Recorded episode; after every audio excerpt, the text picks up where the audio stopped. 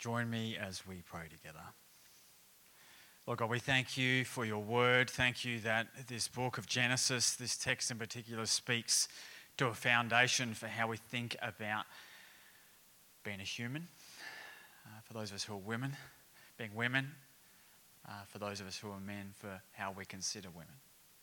And so we ask that you would shape our minds by your word and by your Holy Spirit, lift our eyes to Jesus, that he might be the one whom we live for, we find our identity in, and we look toward our end and our home.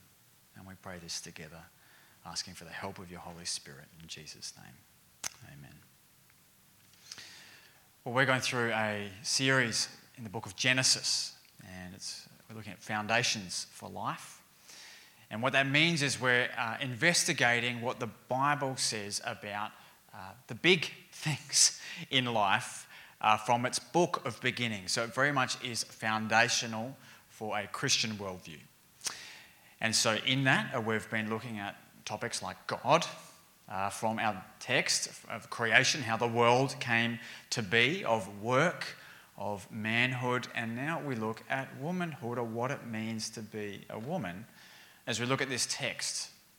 We look at it from God's perspective, how He has revealed it to us in the book of Genesis, and how that has actually played out to give us a fresh vision for what it means to be a woman in our day and age. Remember, this was written a very long time ago, and it records something that uh, those who wrote it didn't, didn't see themselves. This is the book of beginnings. And so it is a great place to start. Uh, some of you might have heard the song, uh, Anything You Can Do, I Can Do Better. Uh, you may uh, know that is based on a woman called Annie Oakley, who was a sharp shooting genius. She was able to shoot a cigar at distance out of her husband's hand, Frank Butler, and they went on a travelling roadshow with Buffalo Bill to demonstrate her shooting prowess. But the song goes in the play that was made, Broadway, a musical that was based upon uh, the real life events. She would sing, Anything you can do, I can do better. And it turns out that she could. Turns out Annie Oakley was good at many more things than her uh, husband to be, Frank Butler. But that's very much the, uh, the idea that comes into our head when it comes to thinking about our current culture's views on womanhood is that anything a man can do, well, perhaps a woman can do better. And many of us women here today may know that is, that is in fact true. we can do things better than men can for women.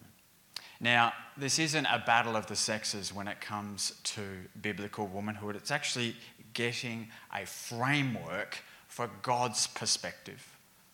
See, there's different, uh, there's a, a, spectrum of ideas here, and we're actually stepping outside of that spectrum to look at God's perspective. So, first, I want to uh, bring you through a framework for the divine identity of women. Now, we're looking at that one verse again today because there's so much packed into it, it's really important for us to investigate.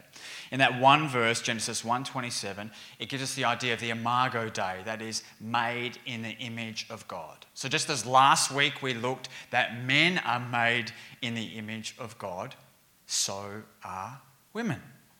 Women are made in the image of God, they are image bearers of God. And so, uh, as author Elisabeth Elliot, who uh, many know because she was the widow of Jim Elliot, the, the um, famous missionary uh, in uh, Central and Southern America, and uh, she, in her book uh, about woman, biblical womanhood, said, Knowing who you are comes from knowing whose you are. This idea of identity for women comes out of who made us. The foundation for it comes out of who made us.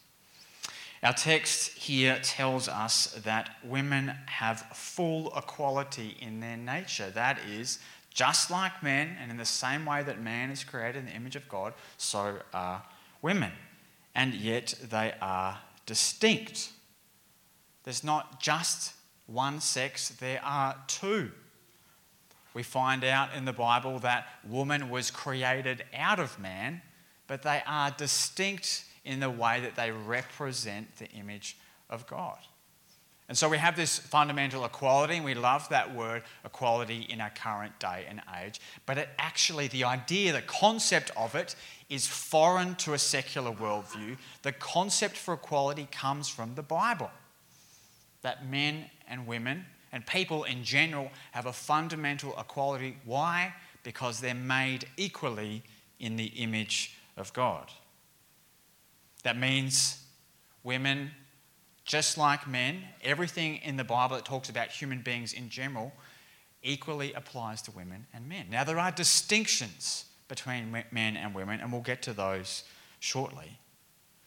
But we must acknowledge that the idea of equality comes from God. Now, uh, where are the uh, where do the distinctions come? Well, we must recognize that whilst men and women are made equal, they are not interchangeable. That is, it's quite obvious. Men and women have biological differences. Right? Men generally have more muscle, generally. Women generally have less in, in, in their body structure. Women can have children, men cannot. And so, because of our biological differences, and differences when it comes to childbearing. It means that we have differences when it comes to roles at different times, culturally specific. That's just obvious. We can't ignore these things. We, again, we must look to what the Bible tells us that biological uh, sex equals gender from a biblical worldview. Now, our culture doesn't acknowledge that, but the Bible is really clear on that. And it has been obvious to almost without exception every culture throughout human history, except for our current secular West. Makes you think, doesn't it? So we're equal, but not interchangeable. We're equal, yet distinct. Women are distinct from men. Women, how, however, are interdependent with men, not independent of them. We see a little bit later in the book of uh, Genesis, in fact, the next chapter over, Genesis 2:18, it says, "Then the Lord God said, It is not good that the man should be alone. I will make a helper fit for him." Woman was made out to rectify the issue of human loneliness. So there is a direct relationship between man and woman because woman was made out of man. And we see in this pre fall, that is, before sin entered the world, an amazing concept that everything is in its right order. The woman and man are both in right relationship with God and they're in right relationship with each other. So we cannot think about what it means to be a woman apart from who God is and God having made women, but we cannot think about what it means to be a woman apart from men either because of the way that they were made. 1 Corinthians 11 puts it like this Nevertheless, in the Lord, woman is not independent of man, nor man of woman. For as woman was made from man, so man is now born of woman, and all things are from God. Can you see this relationship going on here? We have the woman relating to God because of her God given identity in him, and the woman also relating to man. When you have all of these three, woman to man and woman to God, all in relationship together, things are set right. Identity is firm and secure. But when you pull those apart, woman's identity becomes insecure. It loses its foundation. So, what does this mean? There's a very basic level for us today. It means that the primary distinctions of women are in her relationships and her biology. That's what the Bible teaches. The primary distinctions of women are in her relationships and biology. And so that has been applied differently in different cultures.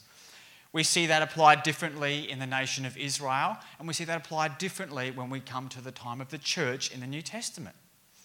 But the fundamental distinctions of women are in their biology and their, her relationships how she relates to man and how she relates to God. This means that femininity, according to the Bible, is good. Being a woman is good. Being distinctive as a woman is God because it is in the image of God. This means women having relationships with men is good, both as appropriate friendships and in marriage. These are good things that we see. Now, of course, we know that things are complex, and they're complex because of Genesis chapter 3. They're, concept, they're complex because of sin. They're complex because in our current day and age, we are in a very interesting time. For actually much of uh, church history, uh, coming out of the Bible, women's place has been upheld and championed and really pioneered by Christianity. Christians have been the ones who have upheld women's equality in made in the image of God and their distinctiveness. And yet, sadly, Christians have also abused that. We see it's been abused in the church, and so women have been subjugated to the home and domineered by men at times, and society encouraged by the Bible. But that's not the whole story. Uh, Vishal Mangalwadi, a Christian historian, says that the meteoric rise of the United States in prosperity is primarily due to women being allowed to enter the workforce feeling a sense of personal security and safety. So, so and that was for Christian reasons. A country that was formed on the idea of Christian virtues, where women would be safe and protected, uh, where the family unit was upheld, meant that women were, felt safe and able to work outside the home, which basically freed 50% of the workforce and enabled this meteoric rise of one nation into the highest place of prosperity that's actually ever been seen in the world. Why? Because of a Christian view of womanhood. Now, we see all this with its brokenness mixed in, but we must recognize that from a biblical viewpoint, there is much good that, uh, that Christianity has done for women. Now, this is very interesting because when we think about men and women, and particularly women's roles, we, we tend to think of, okay, the woman has to work in the home, uh, and the man goes off to work each day. But these ideas actually aren't as biblical, perhaps, as you think. Listen to this from Peter Adam, which is an Australian theologian, on the domestic captivity of the church. He says, uh, in the, before the Industrial Revolution, home and work was the same place. And work was often a family business in which members of the family all took part in that business. And sometimes servants or apprentices were received into the family to help with the business. After the Industrial Revolution, home and work were separated. While initially women and children went off to work at factories as well as men, eventually it was mainly men who left home each day to go to work. So, for the first time, there was a general and significant separation between home and work. And this separation was made more complete when there was in, an increasing separation between suburbs for homes and industrial suburbs and city centres for work. People lived in the suburbs and men went to work elsewhere. As in some of the things we take for granted as being maybe a little bit outdated, but culturally ingrained, is that the man goes off to work and the woman stays home with the children, actually come out of changes in industry more than biblical values. Listen to this. This industrial revolution had three results for men, women, and children, according to Peter Adam. Firstly, men went off to work to a different world with different issues and pressures. So they became absent husbands and fathers. Essentially, just wait till your father gets home, was what the mother would tell the children. And were valued for the money they brought home as a result of their work. Secondly, women stayed at home, became domestic, and became the effective parent. They did not earn money, but became responsible for running the household. They were concerned with family and domestic matters, not issues of the workplace. This might be ringing true. Thirdly, children were raised mostly by mothers with the help of aunts and grandmothers. Child rearing became women's business, and children suffered from the absence of fathers. Industrial revolution has framed a lot of the ways that we think about what it means to be a woman in terms of her roles. But interestingly, the Bible paints a very different picture. The Bible paints a picture where men and women can go to work. The Bible paints a picture where it is good for a woman to be distinctive in her femininity and embrace motherhood if that is available to her. It, puts, it takes away the pressures which pull us you know, towards being extreme in uh, that women can do absolutely everything that men can do in every way, and they should. But it pulls us away from the other extreme, which has no, no distinctions between genders whatsoever, a kind of fluidity between the genders. The Bible gives us a centre which makes sense. So, what does this tell us? This tells us that only under God and in relation to God and to man do we get a full understanding of woman's identity. So, we've looked at the framework for uh, a woman's identity based on her being made in the image of God. We now look to this search that women have today to find that solidness of identity, to, to go to something that is grounded. Because we've lost in many ways what, we, what the Bible speaks of in Genesis chapter 1. It doesn't seem present in our day and age. We're searching for something. In uh, the book Matilda by Roald Dahl, Matilda's natural gifts are crushed by her parents, who believe that her braininess is undesirable for a little girl to have.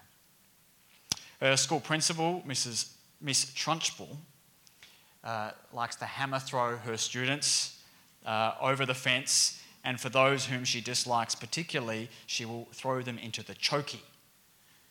And she seeks to crush Matilda's uh, education and her spirit as part of her job.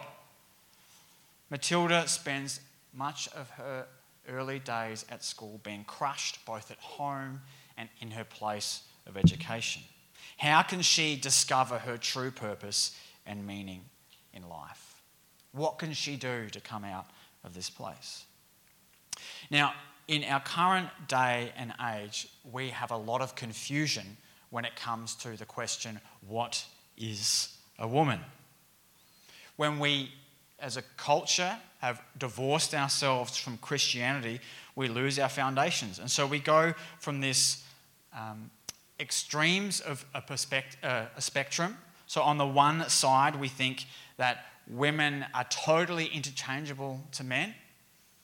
And so we see no distinction uh, between the sexes, but we want to uphold women in every way. And on the other hand, uh, on the other end of the spectrum, we try and remove gender altogether as a social construct and say not only are they interchangeable, but there is no gender.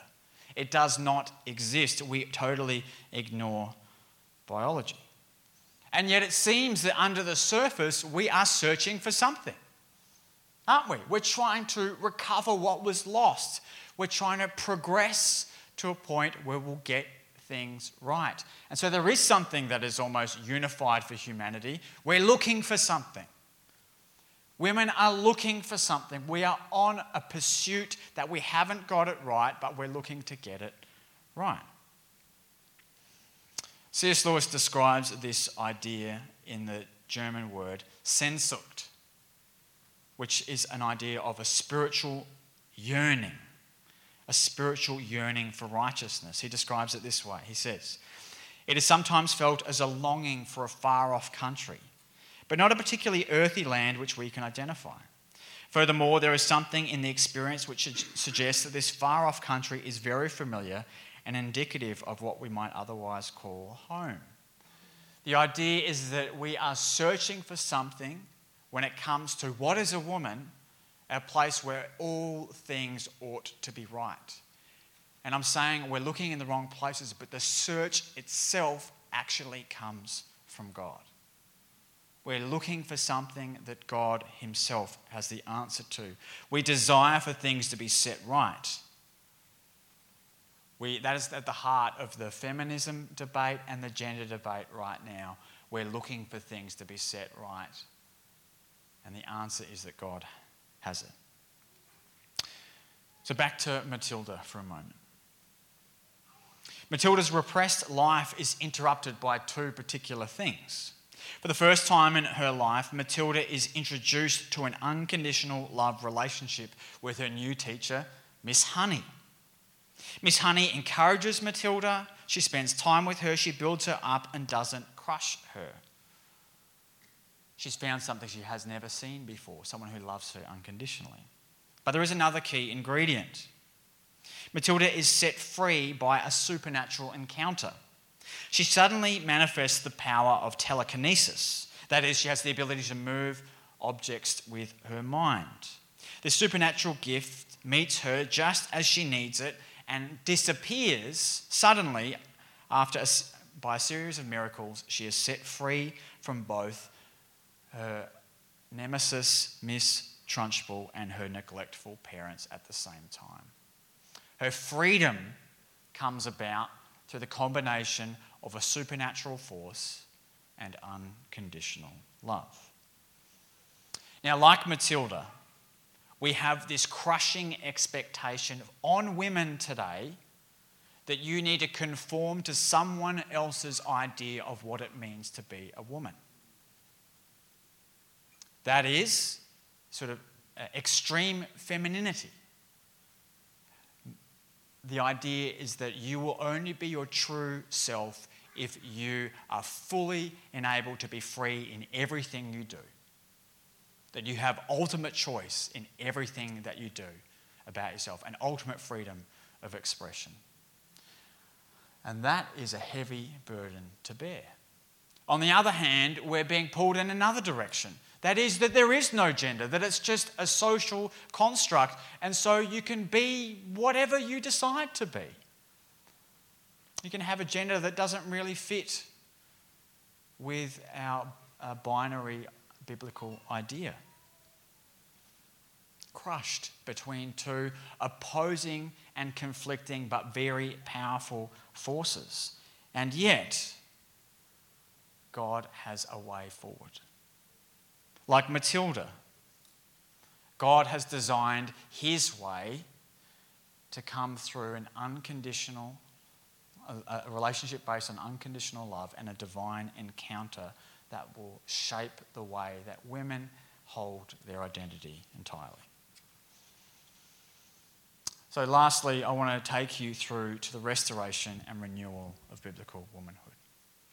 I want to take you to a place that actually looks at the biblical framework, looks at the search that women have today. And in fact, all of our society has today. If you look at the top agendas for government uh, and in the social world, you will find that women's equality is almost always in the top five, if not the top three. So, this is extremely important in our day and age. And interestingly, Australia has this really long history of caring about the rights of women. Uh, in 1894, South Australian women got the vote, which was one of the first places in the Western world for that to happen. Uh, we have the uh, leading uh, feminists of the old school, Germaine Greer, of the new school, Clementine Ford. And so we're in Australia, we are lo- and Clementine Ford is a South Australian as well. We are looking for women's roles, women's identity to find its spiritual home in this country and in this time. But how will this be answered?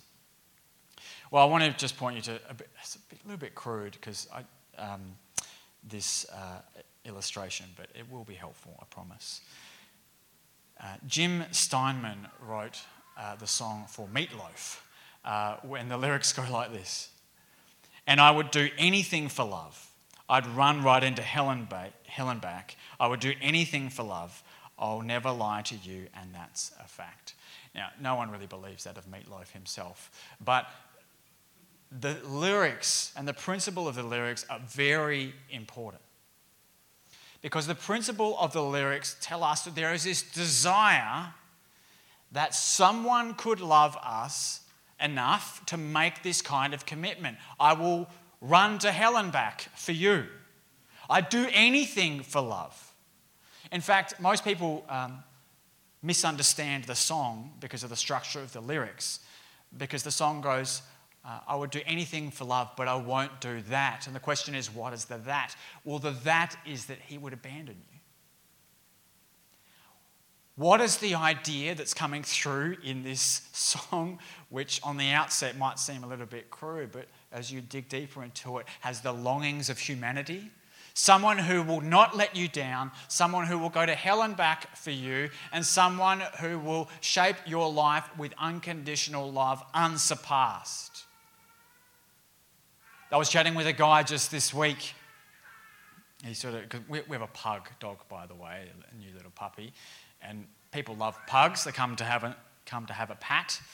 And this guy was telling me, well, dogs are great because they love you unconditionally. And I was like, hang on a second, this is an interesting conversation to start having. I said, yeah, it's interesting. What do you think uh, about people? He said, well, people, that's extremely hard to find. Isn't it true? We can find something in animals, but what about in a person? And one of the, I think, appropriate difficulties women have with men is that they've let them down. Women have problems with men because they've been let down by husbands, they've been let down by fathers, they've been let down by societies which have been predominantly ruled by men, sometimes for good, often for good, and sometimes for evil. Structure in society has excluded women from prominency in politics, in education. Women weren't to be educated in many societies. Did you know the church actually brought that in?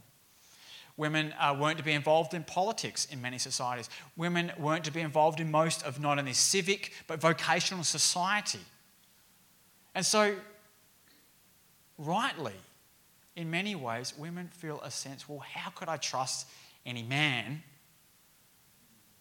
to sort things out? Jesus uh, has some very interesting interactions with women in the New Testament. One of them uh, is in John chapter 4. Jesus meets a Samaritan woman at a well. Now, I said Jesus was going somewhere, but he goes way out of his uh, path to go to this well in a Samaritan town. Samaritans were sort of people that the Jews didn't like. They were the outcasts of society. They were second class citizens according to the Jews. And so, a, Samar- and a Samaritan woman in a patriarchal society was very low on the list. Jesus turns up in the heat of the day. There's no other women around because typically other women would go to get water from the well in the early morning out of the heat. This woman is not there, which is a bit suspicious. Turns out that she is a well known adulteress She's had five husbands, and the current man that she's with is not her husband. Now, many people look at this situation and go, well, she's a bad woman. But the culture was actually designed in such a way in that very age that she was trapped. A woman who'd had many husbands and been divorced many times had no right to property or inheritance. She was not able to work to look after herself for the most part because of the way the culture was designed. Uh, she was outcast because of her um, you know, five marriages that had failed. And so she lit, the only way that she could afford to live and have security in, a, um, in her village and time was to shack up with a man who didn't even have the decency to marry her. So she, like all people, was a sinner, and yet she was being sinned against by the structure of society and by the very man who refused to do the right thing with her. And so Jesus turns up.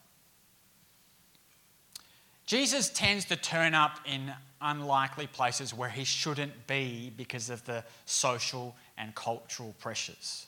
Jesus turns up. It's very uh, inappropriate for a Jewish man to meet with a woman, and so this woman says, It's inappropriate for you to be here. And Jesus says, I have something to give you.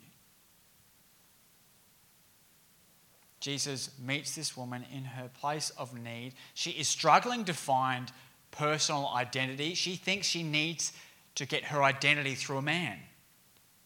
The societal structure is set up this way, but Jesus is saying there is another way, but a man will bring it to you. Jesus is doing something. He's actually restoring what was broken in Genesis 3. Notice that women's, oh, oh we brought this up earlier, that women's right place of identity is in right relationship to God and right relationship to man. And so both of those have been broken. And what is Jesus doing? Jesus, the God man, is coming to restore both at once. She was a vulnerable woman suffering under a harsh system and society, and Jesus met her and he said to her this in John 4:13. Everyone who drinks of this water will be thirsty again, looking at the well. But whoever drinks of the water that I will give him will never be thirsty again. The water that I will give him will become in him a spring of water welling up to eternal life.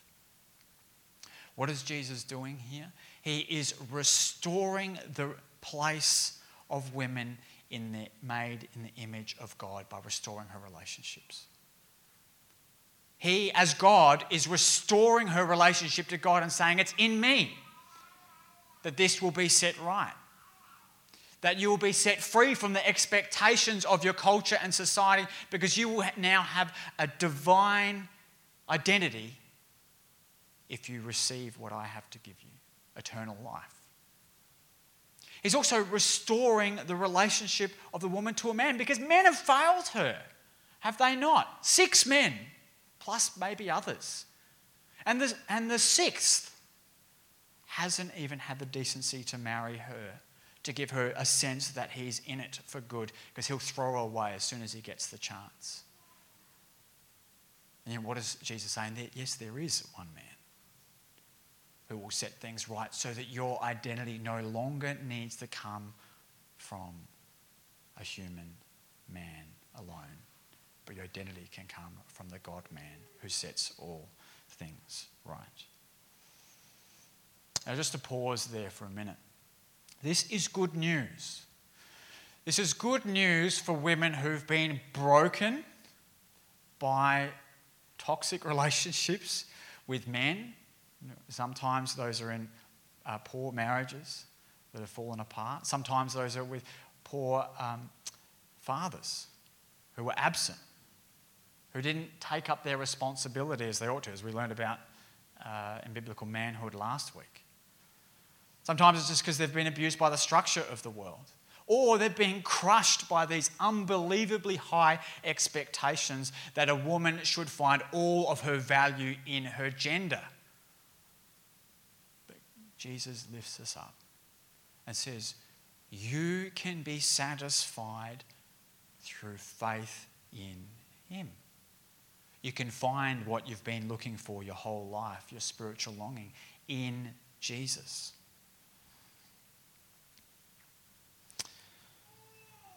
Jesus is the one who gives a center, a place for this spiritual longing.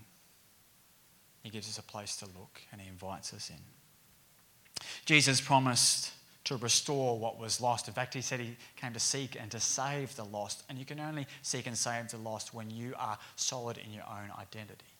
Jesus is someone who said, Before Abraham was, I am. Jesus' own identity is so secure that he can share that with others. He can give back being made in the image of God to those he meets with. We see in Jesus that he has become the true man that Adam ought to have been. In Genesis chapter 3, Adam ought to have, when the snake came to take down Eve, he should have said, I will face the snake, but he didn't. He neglected his responsibility, but Jesus stands up to the snake. Jesus takes evil onto himself. He receives the sins of humanity on the cross and takes its full penalty upon himself for our sake, for love. In this encounter in, uh, with the Samaritan woman, Jesus divinely enters the life of the woman. He brings the unconditional love and goodness of God to her. He offers himself for her. He restores how things ought to be. Jesus is making a way that the original intention for women can be made not only restored, but renewed, can be transformed so that women can find their place in relationship with Jesus.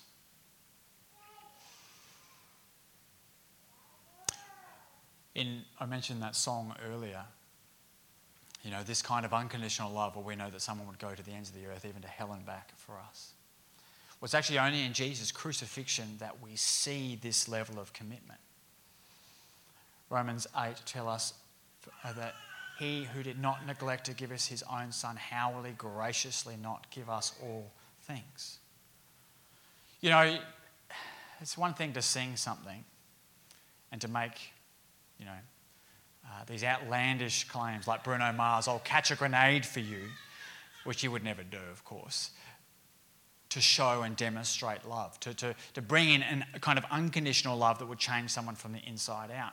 And yet Jesus does it. Not just through words, but to back it up with action. On a cross, he's showing that he will love you even unto death, and he will do it to make your identity completely secure in him. He will do it to restore the right relationship of women to God by dying for their sin, by giving them new life in himself. So Jesus gives us a fresh vision of womanhood. Jesus gives us a picture where we can actually embrace, as women, what it means to be distinctive, distinctively female. What it means to be able to embrace motherhood if that is available to us, but also to embrace a career. You know, Proverbs 31 talks about a woman who worked who was a business owner, who was quite successful. That's not an image often given to us from our 1950s housewife model, is it? And yet the Bible encourages a woman in her vocation. It also encourages women in their homes to be mothers, to set aside time for motherhood. How can they, how can a woman be invested in her career or invested in her motherhood or for a season do one and a season do other and feel secure. That's a great challenge because we feel like we're missing out on either end. The only way to do it if your identity is not based in those things. Your identity as a woman does not come from either being a successful mother, because, gee, you'll just pass that on to your children and be very controlling of them. If your desire is to be a successful mother, you will ensure that your children are successful. You will live vocationally through them. If that becomes the center of your life. On the other hand, if the center of your life becomes your career, then you will be crushed if you fail to reach the heights that you aim for. Always yearning for the next step up. And yet, if our primary identity is in Jesus, he has said He has come to satisfy us. We sang about this earlier. Jesus has come to satisfy so that in Him things are rightly restored. In Him, the relationship between God and man is rightly restored. It also tells us for those of us who are women who are single, whether we're young women or whether we are single for various reasons, that that is okay and in fact good and a holy vocation according to God. Why? How can we find our identity not just in whether we have a husband or not, or a boyfriend? Because our identity is secure in Jesus, because He becomes enough. Another way that we can look at this uh, identity for women from a biblical view is actually to open it up to other women in our lives who don't know Jesus. It is an amazing thing for a woman to have her identity secure in Jesus in a world which is seeking to crush women through unbelievably high expectations of various kinds. And if you, as speaking to the women in particular here, if you are secure in your relationship with Jesus, if He is the one that satisfies you, if you trust in Him, if His unconditional love is enough, if your divine encounter with Jesus has become the center place of your life, and your knowledge that He died for you and that He is risen from the dead, that you have an inheritance from God the Father based on Jesus as your Lord and Savior, if that is the center of your life, then that is an extremely powerful witness to a world that has no idea what to do with the question, What is a woman? No idea. They ask that question in the halls of education. You don't get an answer. That question is asked in the halls of parliament. You don't get a solid answer. Why? Because nobody knows. But Jesus knows. And when you find your identity in Him, for women who are being crushed or have been crushed, they will look to what you have and desire it because it is the water by which you will never be thirsty again. And so let us then both as men and women, recapture what it means to be a biblical woman in the image of God, looking to Jesus. That means, so now I can speak to the men for a little bit. That means as men, we need to uphold a biblical view of what it means to be a woman. Not that the woman is just in the kitchen. So 1950s housewife kind of, you know, looking after the kids in the kitchen, because that is not exclusively biblical. And yet, at the same time, not put inordinate pressure on women that they must find their identity in their careers. Because you know what? They're just, you know, moving from one idol, which it is to be a perfect uh, mother, to being a perfect career woman. And both of those will crush you. We must, men, we must build up women in the way that Jesus has demonstrated for us. I'll finish with this. There's another two women that Jesus met with Mary and Martha.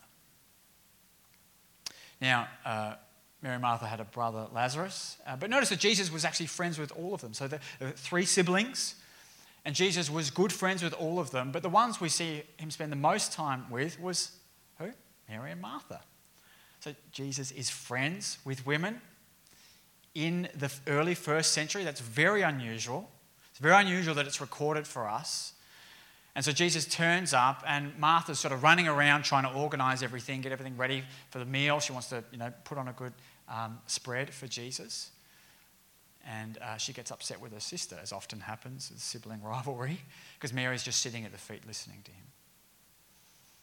And Jesus says, Mary has chosen the good portion, which will never be taken away from her. We can rush around our whole lives looking, being busy, looking for different ways that we might be satisfied, looking for different places to grasp our identity from, depending on your stage of life as a woman, depending on your circumstance of life as a woman. We could be grabbing at one thing, grabbing at career, grabbing at motherhood, grabbing at our physical prettiness or lack thereof, what we perceive. We can be grabbing at all these different things, our level of empowerment, or whatever it might be. And yet, the good portion, the life giving portion, comes from being with Jesus. Because if, if you receive from Him, then all the other parts of your life are set right. It was said by one of the early reformers that if Jesus becomes your first love, he rightly orders every other love in your life. so let us be a church. Let us be women. Let us be men who look to God's perspective on these things and uphold him and Christ as glorious. Let me pray. Lord Jesus, we thank you for your perspective on what it means to be a woman. We thank you, uh, Lord, for giving us uh, women in our lives. Lord, we thank you that you made women in your image. Uh, Lord, that they, because of who they are in you, are valuable. Lord, we pray that you would help us as a culture to change our views on these things, to move away from things that unhinge uh, your biblical foundation. But Lord, we know that it's only possible if people come to a knowledge and faith in Jesus Christ ultimately. And so we pray that you would do that work in our hearts and in our time. Well, please bless the women of this church. Please help them to see themselves as being made in your image and restored by right relationship with to you, Lord Jesus. Grant to us the courage to share this good news with those outside of this family, that they might see and give the glory to God. I pray this in Jesus' name. Amen.